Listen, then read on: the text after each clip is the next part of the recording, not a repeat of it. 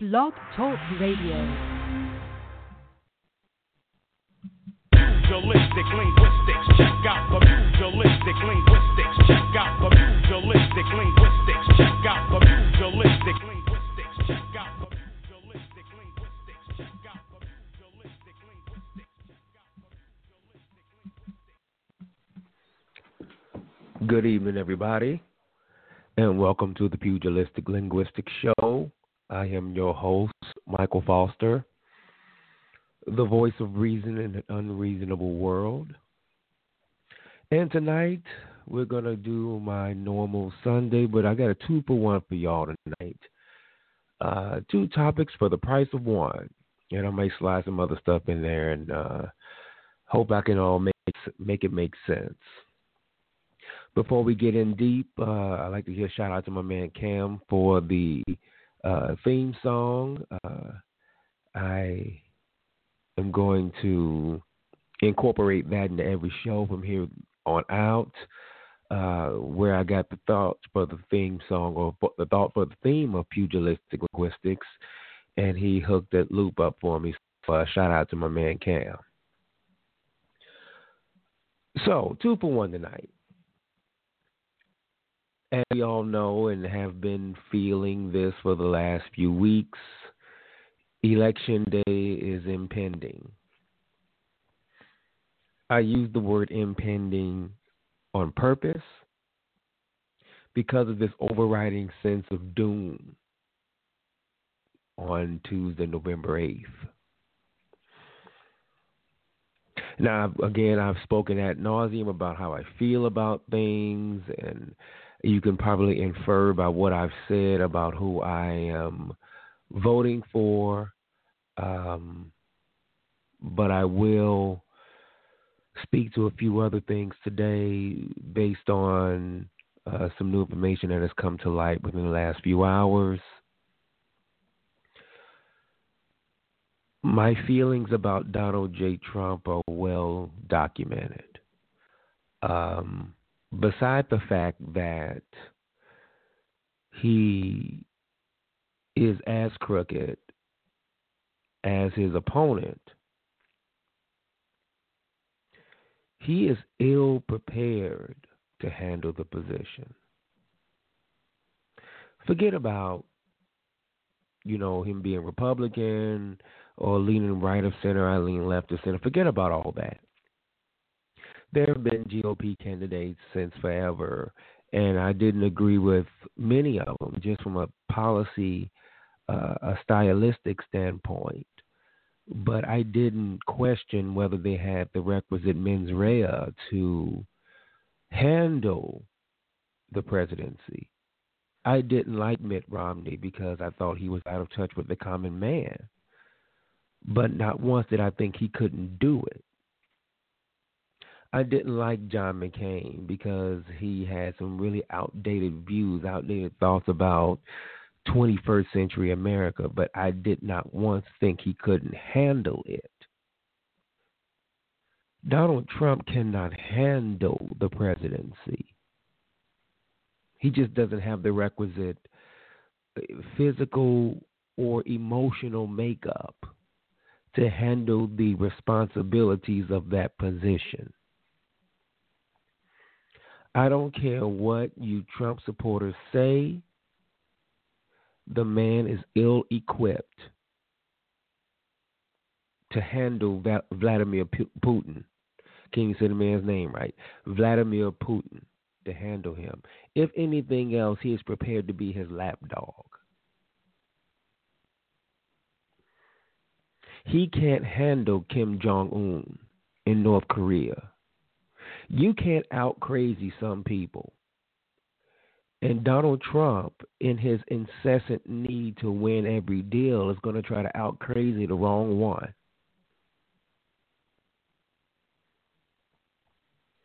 That's well, you know, the thing about it, you support him or not. I don't really care if you support him or not, but you cannot, in clear conscience, say that Donald Trump is prepared or equipped to be president.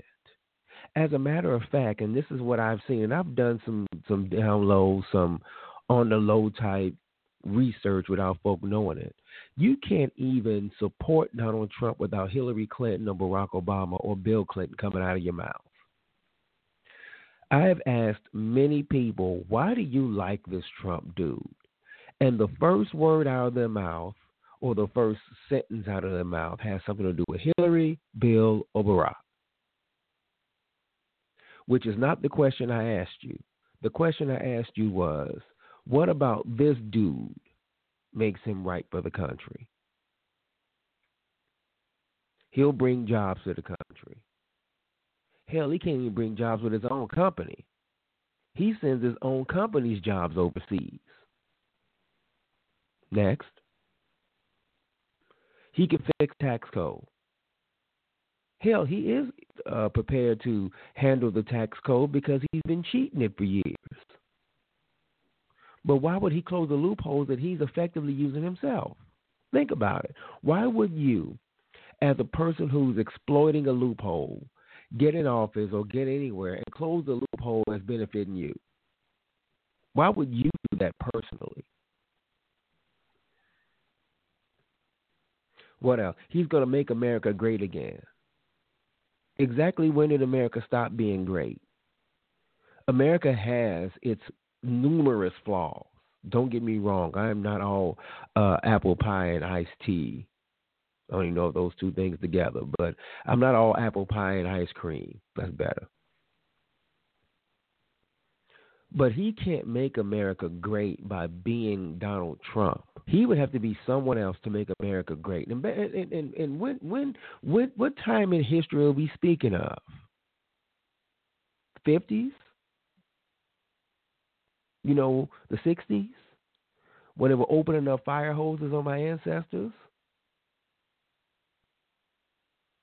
40s and 30s and the Great Depression and World War II. When exactly is the time he's trying to take us back to? Just curious. But beyond him, he is just the manifestation of the real issue in this country. The real issue in this country are the people who support Donald Trump.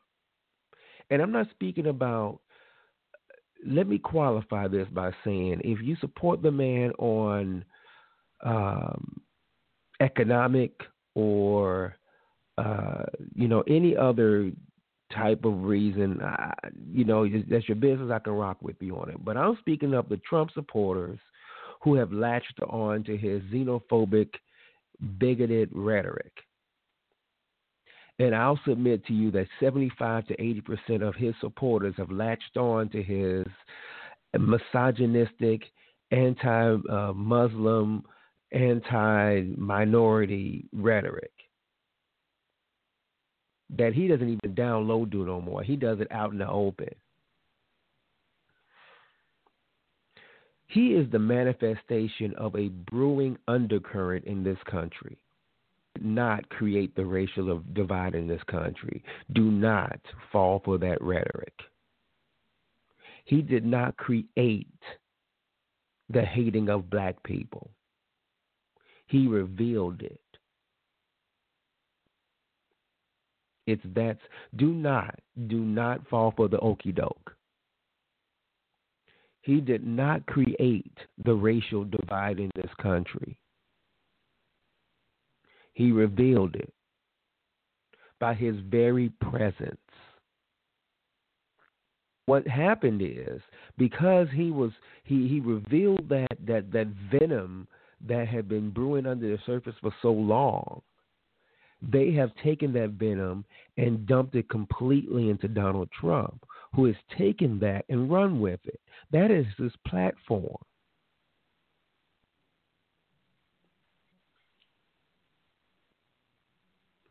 There are instances, there are warnings, whatever the word you want to use, of intimidation at the polls on Tuesday. It has already begun. I believe it was in Virginia over the weekend. A man is standing outside of a polling place, and he, I'm not sure if he had a Trump sign, a t shirt. Uh, he had something that denoted him as as a part of the Republican process in that state and he had a 357 on his hip. And he was aggressively questioning people as they walked into the polling place. Now, he may not have intended to use the weapon that was on his hip. But let's think about this from the opposite direction. I am a person walking into a polling place. I know who I'm voting for. I know who I'm not voting for.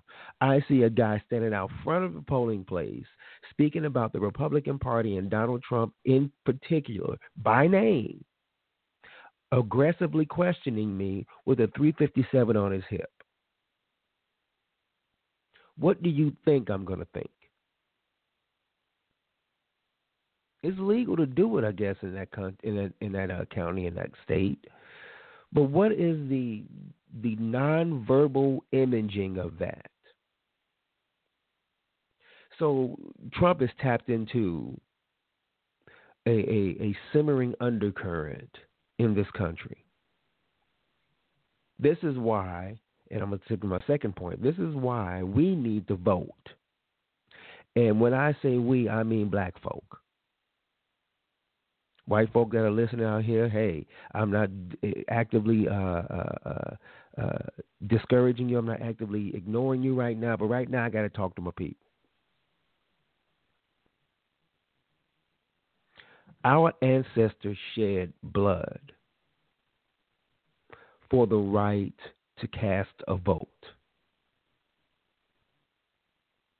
There's a significant portion of my community that is so awakened to their blackness to where they have actively disengaged from the process as sort of a protest to a myriad of things uh, electoral. Now, on one level, I can respect them for, for standing on principle you believe that our vote doesn't count, and it very well may not.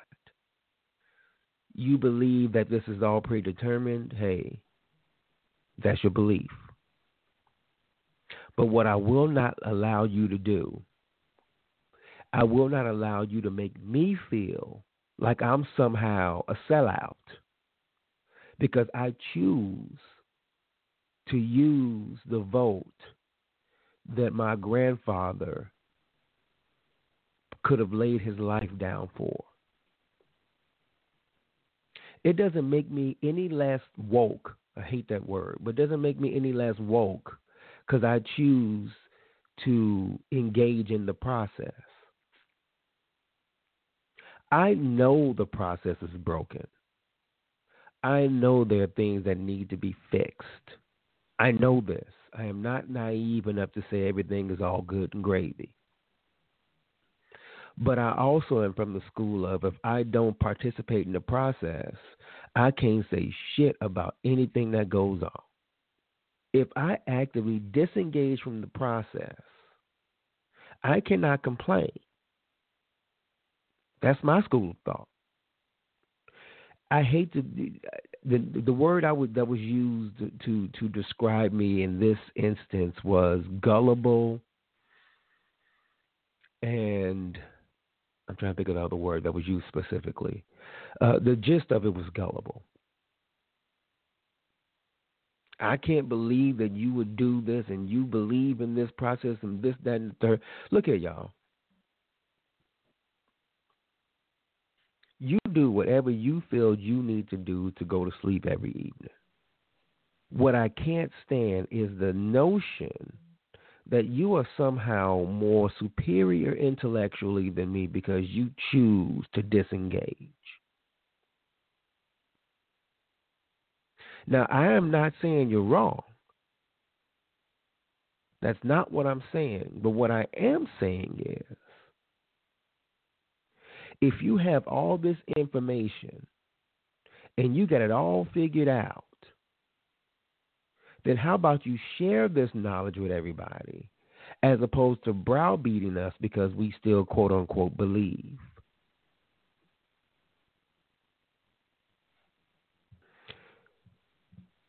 Malcolm X had a saying. and I want to make sure I get this correct. Don't be in a hurry to to condemn because he doesn't do what you do or think as you think or as fast. There was a time when you didn't know what you know today. That's from Malcolm X. Basically, meaning if you get it all figured out, then your job is to bring somebody else to your consciousness. And you don't bring people to your consciousness by telling them how stupid they are. I'm a grown ass man. I have done things, I have learned things, I read, I listen, I talk to the old heads. I think I have a bit of wisdom. I don't know it all. But you will not convert me by telling me how I feel is stupid. You convert me by laying the facts in front of me and say, hey, grab my hand, follow me, and I'll lead you to what I'm talking about. So because you're so hyper aware and so hyper this and that, and I'm probably less so in your mind, that's when you become that leader that you claim that you want to be. And you lead folk to a new understanding.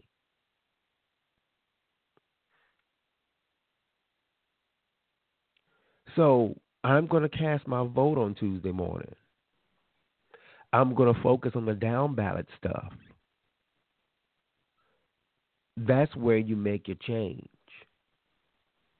I'm not saying anything bad about anybody that wants to write in a candidate or a third party candidate. Hey, that is your right as an American citizen. But there have been too many people that have shed blood to sit there and turn our noses up and say, I don't want to do this because I don't like the way the process is. Then it's time for you to get up off your ass and affect the change that you sit up on your high horse and try to lord on everybody else. Affect the change that you want everybody else to be. If you got it all figured out, then go ahead and help somebody else get it figured out. And eventually, through the ground up, will make this change.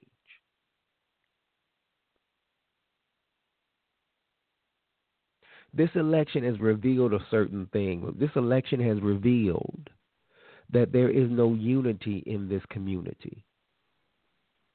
There is no commune in this community. The word community is made up of two words commune and unity, of which we have neither.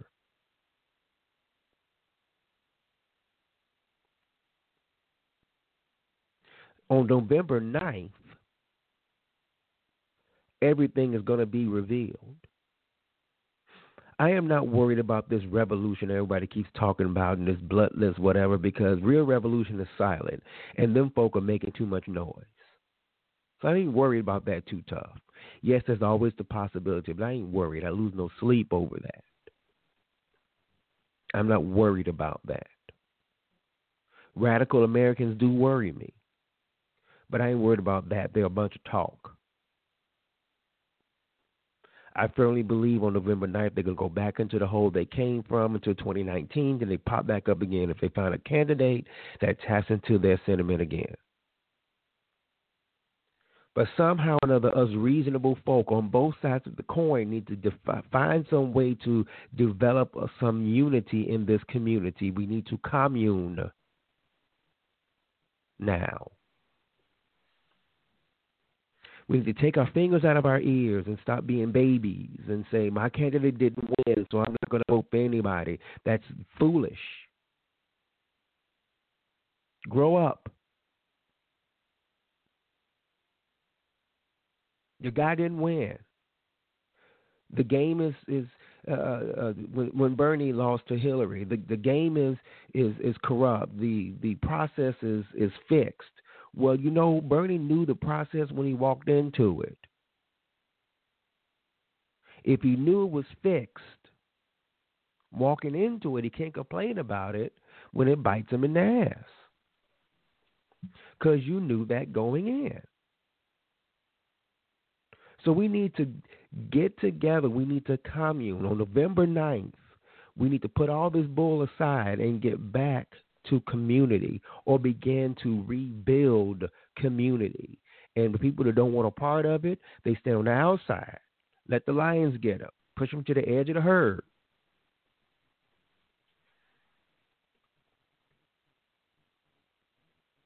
There was a communal moment that happened this past week. As trivial as it sounds in comparison to what I just said, there was a communal moment that happened the past week. And if you were paying attention, you would have seen it. And it's going to sound really trivial when I bring it up, but the Chicago Cubs won the World Series this past Wednesday for the first time in 108 years. They are the world champions. But beyond that, even though I'm ecstatic about it being a lifelong Cub fan, this is something I never thought I'd see in my lifetime. But that's another conversation for another story. In relation to what I'm talking about, you, if you don't, if you haven't, if you follow baseball, fine. If you don't follow baseball, also fine. You can look at this. YouTube the reactions. YouTube uh, uh, the parade. YouTube the rally. You look at the community moment or series of moments when dealing with everything Cub related this past week. I know you Sox fans out there, you're haters. I I, I ain't care about that. Just just follow me. By estimates, by many estimates, upwards of five million people attended the parade on Friday and the rally on five million. They I read somewhere that it was the seventh largest gathering in human history, and the largest in North America. Period. And I think as a part of that stat or whatever it says, seventh largest ever, and the largest not involving the funeral or a pope. So any gathering not surrounding a funeral or the visiting of a pope the Cubs parade was the largest ever. Go back and look at when that thing jumped off Wednesday evening, when they got the lead, how people were interacting with each other and hugging each other, and when they lost the lead, how people were commiserating with each other, and then how the, when they won in the bottom of the tenth, how people were just ecstatic and hugging the the the, the next. They weren't looking at each other like, "Oh, you're a Trump supporter, or you're a Hillary supporter. I'm not going to hug." No, it was community moment it was a moment that many people didn't think they would be able to see, and as such, they were just happy to celebrate it with someone. At that moment, black didn't matter. At that moment, white didn't matter. Or Muslim didn't matter. Or Mexican didn't matter. At that moment, none of that mattered. It was a community moment.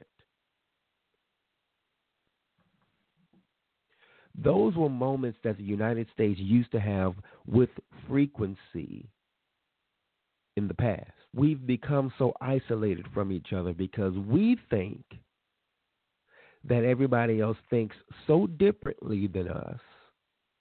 Or worse yet, we don't concern ourselves with the people who live next to us because we don't share a community with them.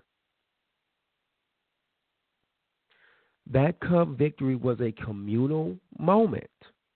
I had Sox fans congratulating me as if I hit like I hit a ball or pitched a ball, but I had Sox fans congratulating me on something. I had you know Blue Jays fans congratulate. I had there was there was general happiness that doesn't happen near as much as it should or used to. I submit to you that the differences between us at that moment were irrelevant. As they are in real life, our differences pale in comparison to our similarities. Now, look, I'm not this kumbaya type dude. Everybody hold hands and join and sing the Coca Cola theme song. No. I fully uh, am aware there's going to be some folk that will not be able to get on with this. And those are the ones we push to the edge of the herd and let the lions get them. But for the rest of the 80% of us, the 85% of us, the 90% of us, the rest of us, we need to start rebuilding our community.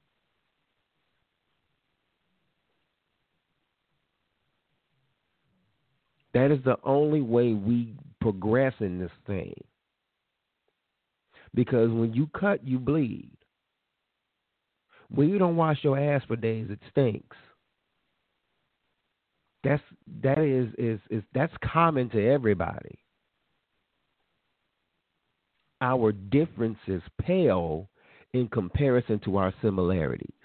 We get up, we go to work, we pay our bills, we try to put our kids through school. We do whatever. That's a similarity. I would be a failure as a parent if I didn't prepare my daughter to live in this world. And living in this world isn't be afraid of them because they're white. Be afraid of them because they're Muslim. You don't deal with them, you deal with your own. That is a failure as a parent. Dennis Miller said a long time ago, Why would I hate people as a group or as a race when I can find so much to hate them for individually? And that is true. I'm not going to teach my child to hate people of other nationalities, other ethnicities, other religions, other whatever. It's her decision whether she want to play with a kid or not. That's her. That's her choice. It's her choice whether she wants to turn. Now, I'm going to be there to guide her. But I'd be remiss as a parent if I raised my child the way some of y'all raise your kids.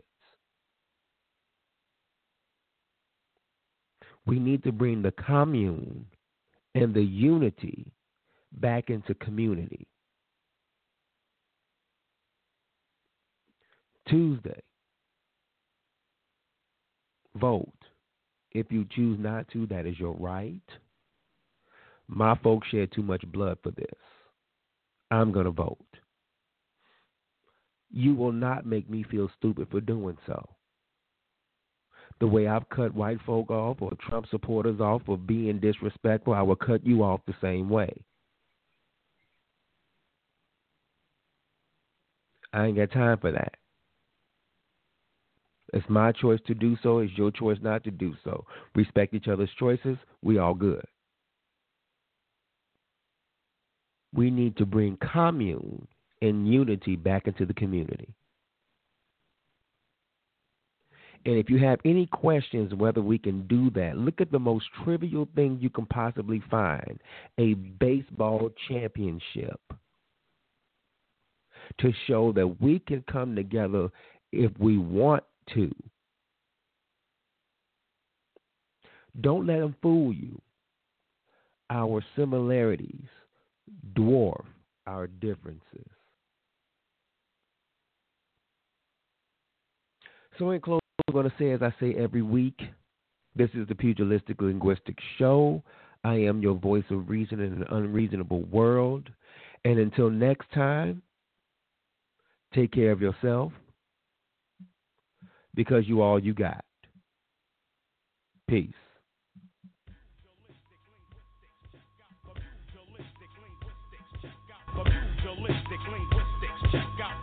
Pugilistic linguistics, check out the pugilistic linguistics, check out the pugilistic linguistics, check out the pugilistic linguistics.